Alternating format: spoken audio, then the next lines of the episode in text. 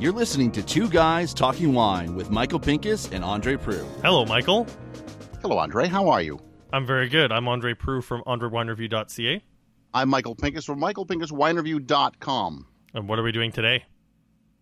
Come on, you know what we're doing today. I told you I had this great interview lined up and you could not make it. Actually, well, you left an hour before the interview started. Actually, I don't think I was invited to the interview, but I couldn't I have made it anyway. Day of, I think I invited you two hours before the interview started. All right, thanks for the afterthought. So, yeah, I, I got to talk with uh, Miguel Torres Junior And what, uh, well, people have got to know who Torres is. Do they yes. not? Andre, you know who Torres is? Yes, very well-known name.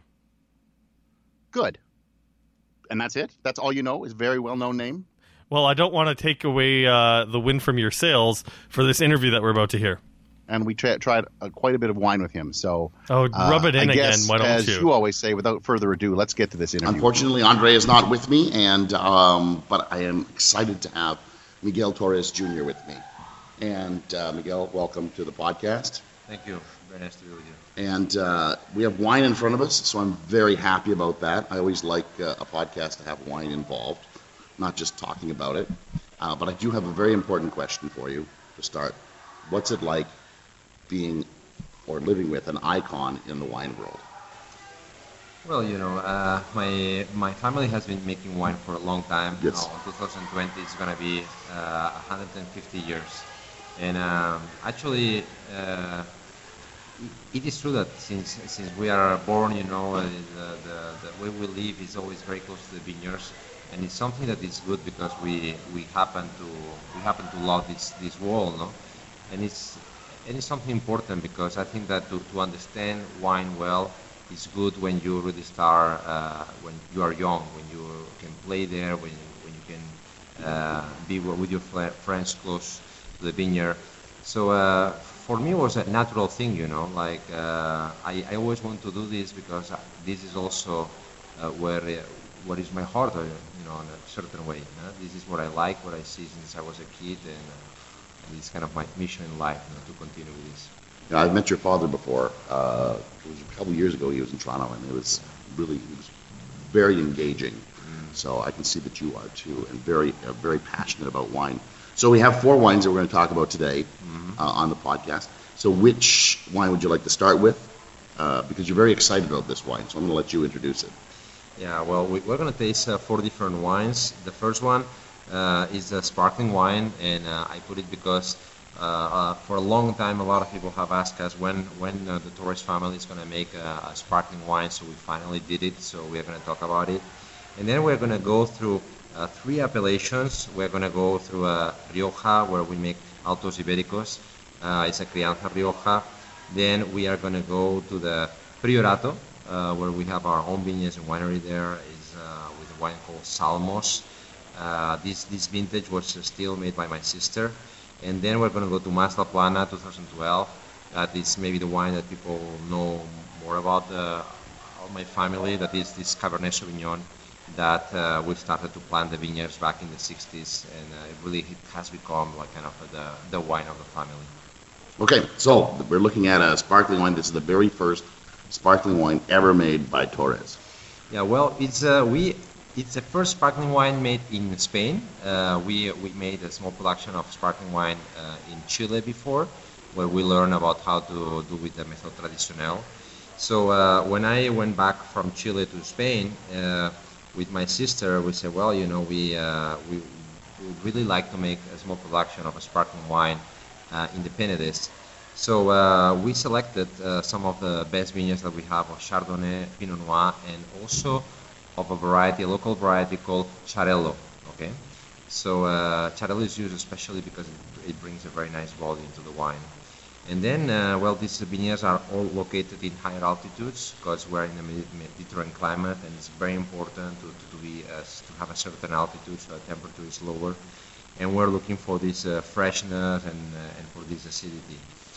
Uh, as I said, it's made with the method tradicional. Then it stays for about uh, thirty uh, months uh, in the bottle, and then um, well, and then afterwards it has no licor d'expedition. It's a vintage wine, so we, we did not want it, the, the flavor to interfere with, uh, with more or less a standard product that can be like a Licor d'Expedition. No? So you said this was a vintage wine? Yes, it okay. is. And this is a two thousand thirteen vintage, actually. Okay.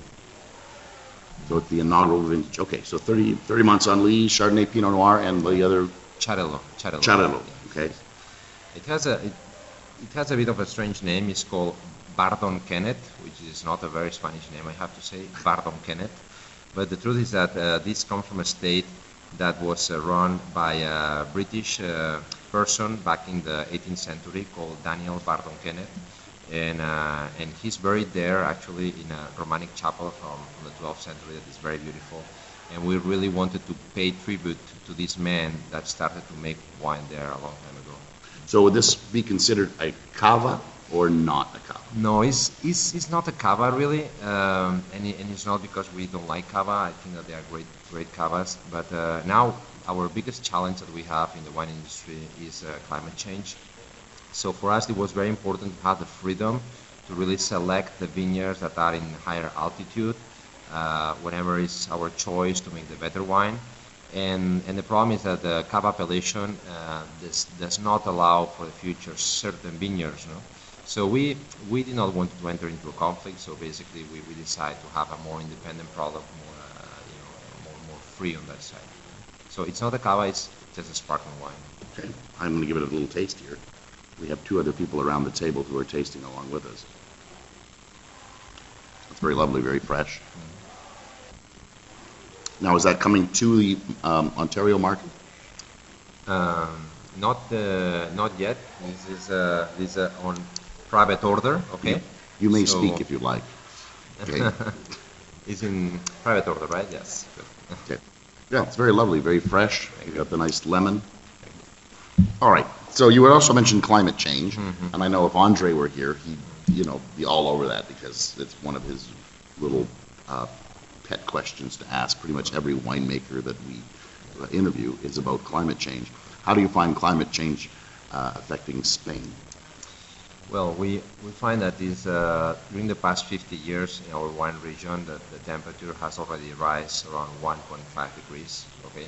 And that means that the, that the harvest, the picking of the grape is becoming more and more earlier, no?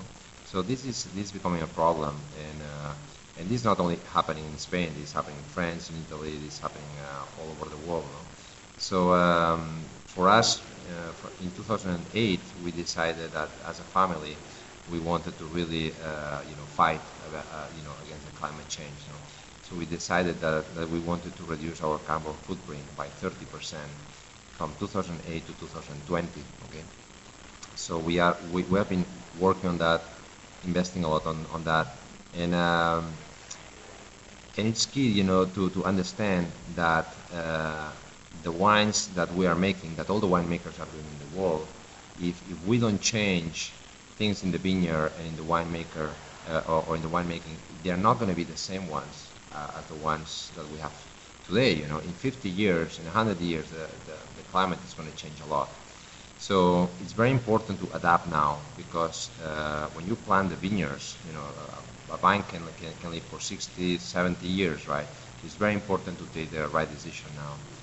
Ourselves, uh, we are planting more and more in, uh, in higher altitudes, so we are even uh, buying land in the Pyrenees Mountains, uh, in places where in the past was impossible to get uh, grapes ripe. Now it's starting to ripe. So this opens also an opportunity to discover new, new places for winemaking. And in the traditional places, we'll have to find varieties that uh, adapt Uh, to these new temperatures.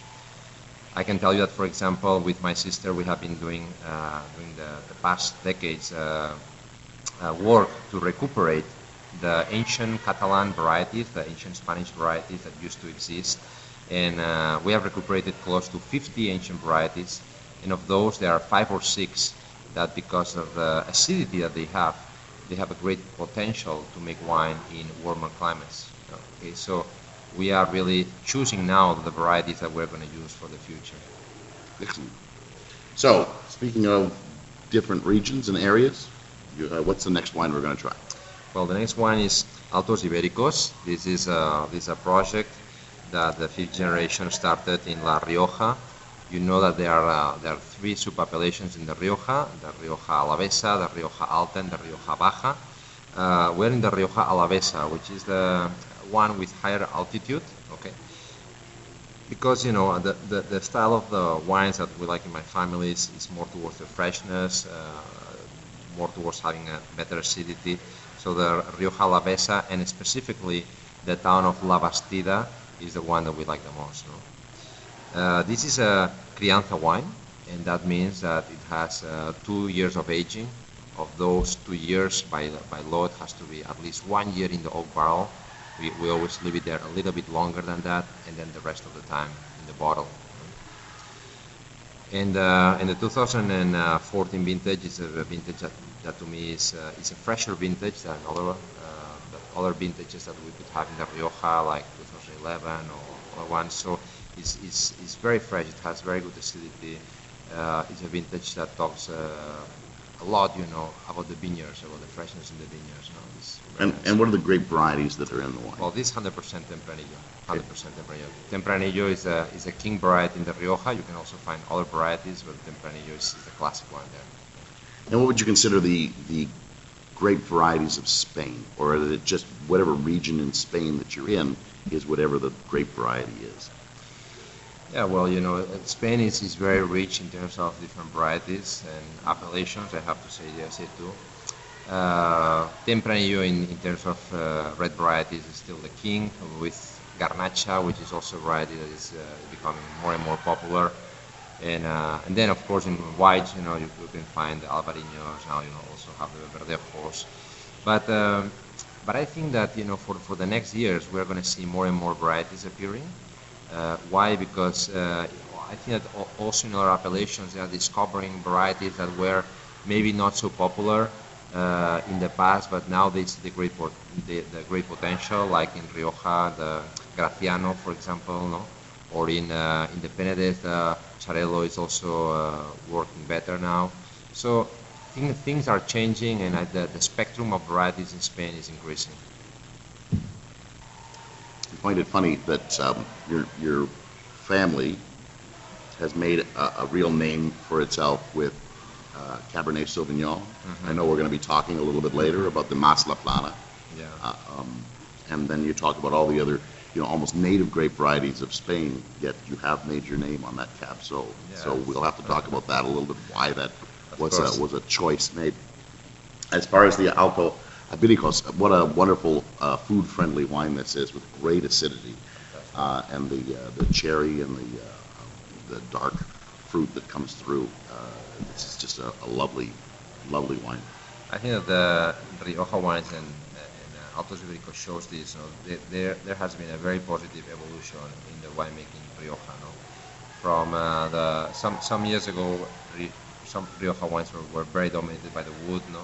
I think that more and more there's uh, more respect for the vineyard, so really the, the, the grape, the, uh, the fruit, the acidity is coming more into the mouth, more than the wood that used to be in the past. Yeah, and I'm starting to appreciate that because, uh, you know, having been doing, you know, writing about wine for many, many years, uh, I always found that Rioja was a region that I didn't gravitate towards in Spain. I loved all other, you know, those new regions because they, they just brought out fruit, mm. and Rioja still seemed to be stuck in mm. that over-oaked, long wood aging, and just harsh kind of wines. But it's nice to see that there's a wine here with some, some real fruit and some real food-friendly nature to it. So, moving right along to uh, the Salmos, which uh, actually came out in vintages just recently, and I thought was a fabulous wine. Salmos, uh, well, to, to me, I'm, I'm I'm really in love with this wine and with this wine region. Uh, for all those that haven't had the chance to go to the Priorato, it's a spectacular wine wine region in Catalonia, uh, quite close to Barcelona, and uh, it's special because it has this uh, slate soil, and uh, all the all the vines are planted in these uh, uh, very uh, you know slopes, you know, with a lot of inclination. Uh, so it's very uh, much an heroic viticulture. Uh, so. Um, This is this one in particular is made with Garnacha, with Cariñena, and Sida. These are three uh, very typical Mediterranean varieties. And, uh, and most of the grapes that we use, uh, they are from our own vineyards. It's very important for us to, to control the quality. Uh, and uh, in two thousand fourteen, was actually uh, also a fresher vintage in, in uh, Priorat.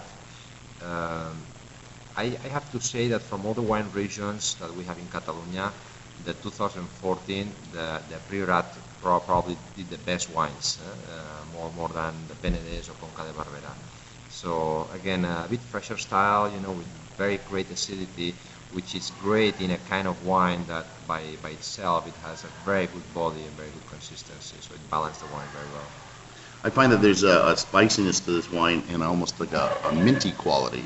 Is that found often in, in Spanish wines? Because I don't usually get mint, uh, but this has got a, especially on the nose, it's got a little bit of a, like a spearmint or a mint. A little bit, yes. It's it's it's maybe not not so often. Sometimes it's true that you can have this uh, a bit, especially in the in the Catalan wines, some Mediterranean character that uh, it can be kind of uh, dry balsamic, that can be a bit minty too, can be there too. Yeah, this is uh, as I said, I tried this wine earlier at the vintages tasting, and I was just enthralled by this wine. I just love the the richness of the red fruit, whereas the Ibericos was was more darker in fruit.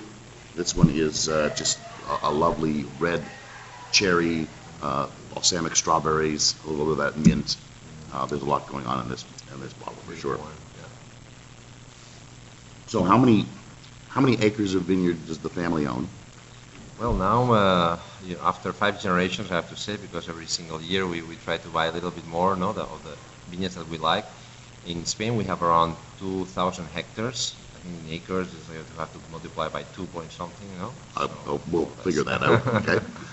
so, um, so yeah, for, for, for us it's very, very important to, to have a large proportion of the grapes that we're going to use for our wine uh, as our own vineyards, because it's really the, the way that, that you can control the quality. We are very, uh, we are very vertical on that side. And how many regions of Spain are you in? Are you growing grapes? Well, our our main region is always Catalonia, because this is our our main land where, where we were born in Villafranca del Penedes as a, as a vine growers, but through through the time we uh, we also went to other appellations outside Catalonia. So we make wine in Rioja, in uh, in Rueda, in Ribera del Duero, and uh, lately in uh, Rías Baixas too, in Galicia.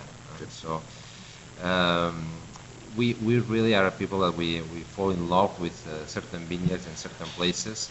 So uh, and also what is true is that every generation no has its uh, has its own projects, no? So it's a very old, old company. So on that side we're in different places in, in Spain. Yeah. So with each generation, you said they, they have their own projects. Of your generation, what is your project? Well, uh, our our project uh, with my sister is uh, very much to maybe give even a bit more focus on Catalonia and on the wine regions where we are currently are. Uh, and, and, and personally, there's one region that is the one that we were born in, the Penedès, right?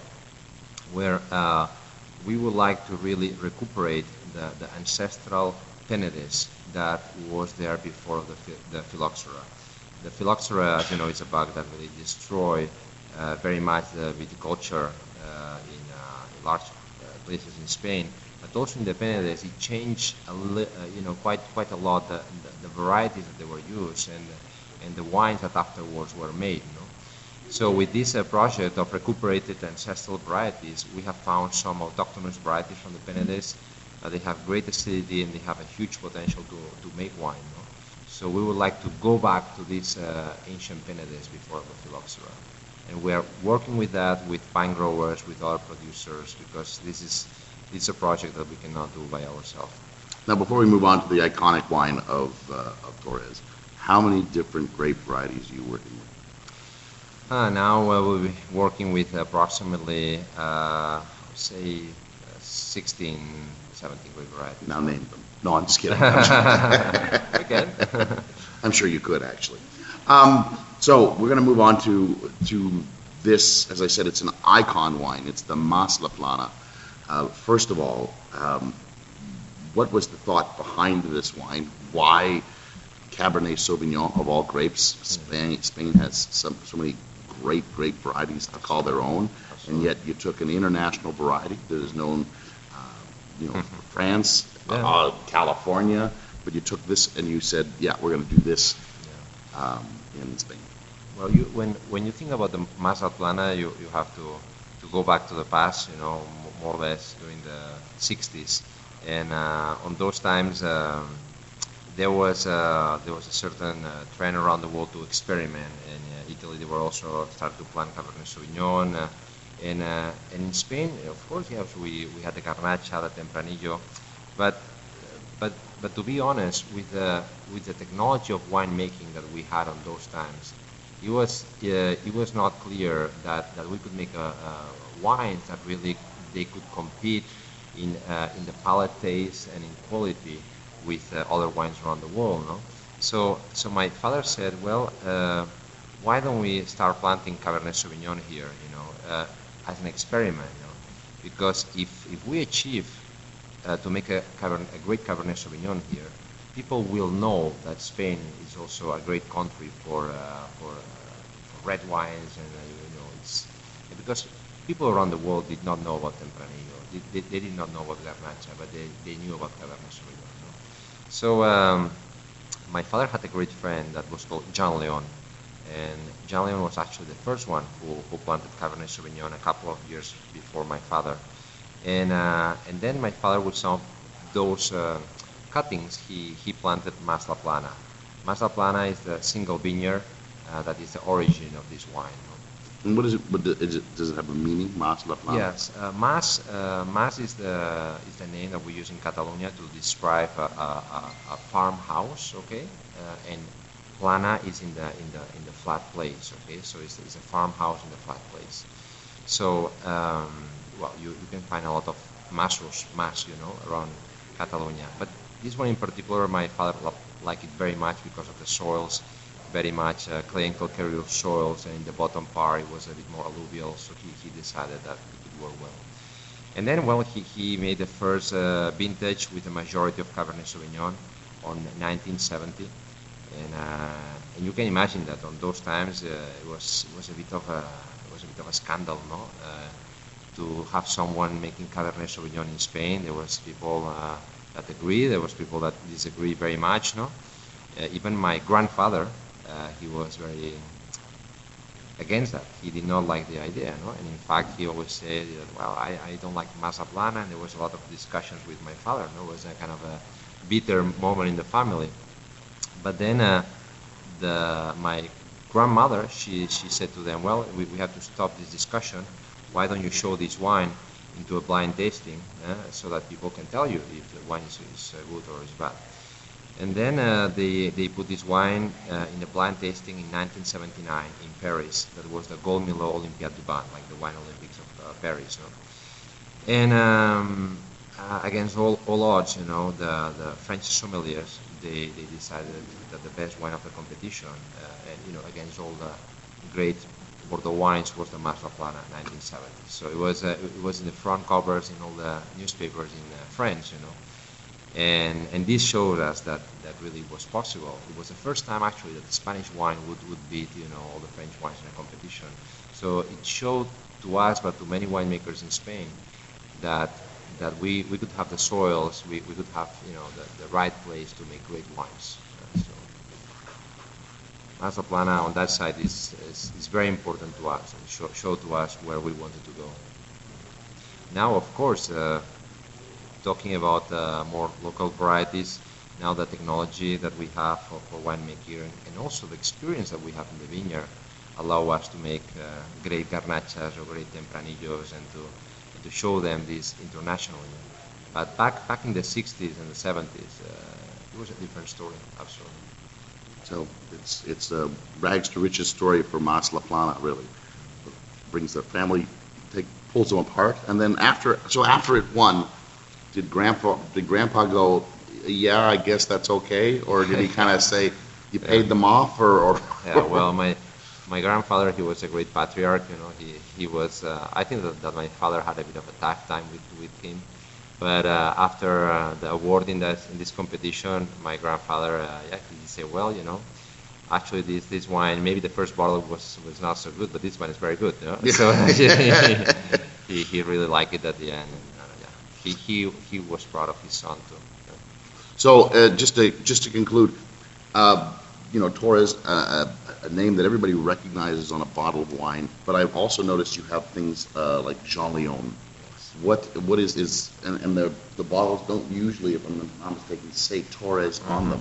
Mm-hmm. Um, yeah. Uh, how many different lines of wine is Torres making, and then how many wines in total is made through, throughout the company?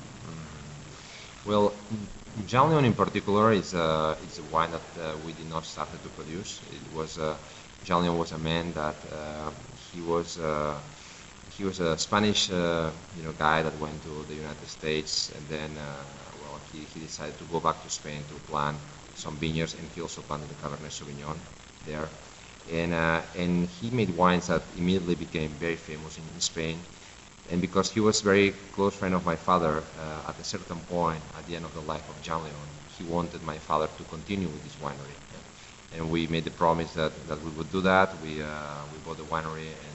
That's why it's quite an independent project aside from Torres. Uh, when, when you look at, at uh, my family, we've gone uh, with all the wines that we're making, uh, we'll be making uh, around uh, maybe in total will be about uh, fifty something different wines, fifty-five. But you have to count that we're also in Chile since nineteen seventy-nine.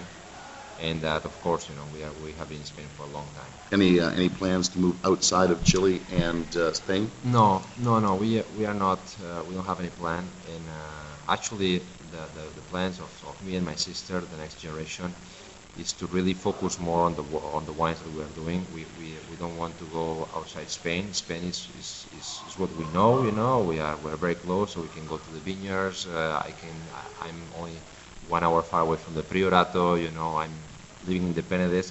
This is what we like the most, and, and if we want this to keep being a family company, we we have to be there. So every every single plan is decided by me, my sister, or, or my father, and uh, we are just not so many. So uh, for us, it doesn't have sense to expand more or to grow more. We, we uh, want to keep it as it is and keep making better wines. Thank you very much, Miguel. Thank you. Andre, uh, I got to tell you, he I've met his father before, as I mentioned in the interview, and uh, he is uh, Junior is just as engaging as uh, as Papa is. You know, I do love the fact that we're getting a chance to interview these um, multi-generational people. Um, I don't know if we've got this coming up, but earlier I had a chance to interview uh, Aurelio Montes Senior, but I mean, it's just interesting to see how. Uh, I mean, the whole family is really involved in that, and hopefully, as the Ontario wine industry progresses, we'll get to see some of these uh, names and families continue as well. Well, I, I hope we also get to speak to Aurelio Montes Junior, whom uh, I've uh, talked to many a time, uh, and he's got all kinds of wonderful stories. So next time he's in town, let's uh, let's see if we can rope him in. And if he's listening, we're we're gunning for you, Aurelio. All right, well, if you like this podcast, you can leave a comment on iTunes, subscribe to it, and uh, as always, I'm Andre Prue from Andre Wine Review dot C A. I'm Michael Pinkus from Michael Pinkus Wine Review dot com. I almost forgot who I was. Well, that's normal for you. It's called a yeah, senior's too- moment. No, it's too much to drink. Don't forget what how you end it every time. Good night. Thanks for listening. Please subscribe to Two Guys Talking Wine on iTunes.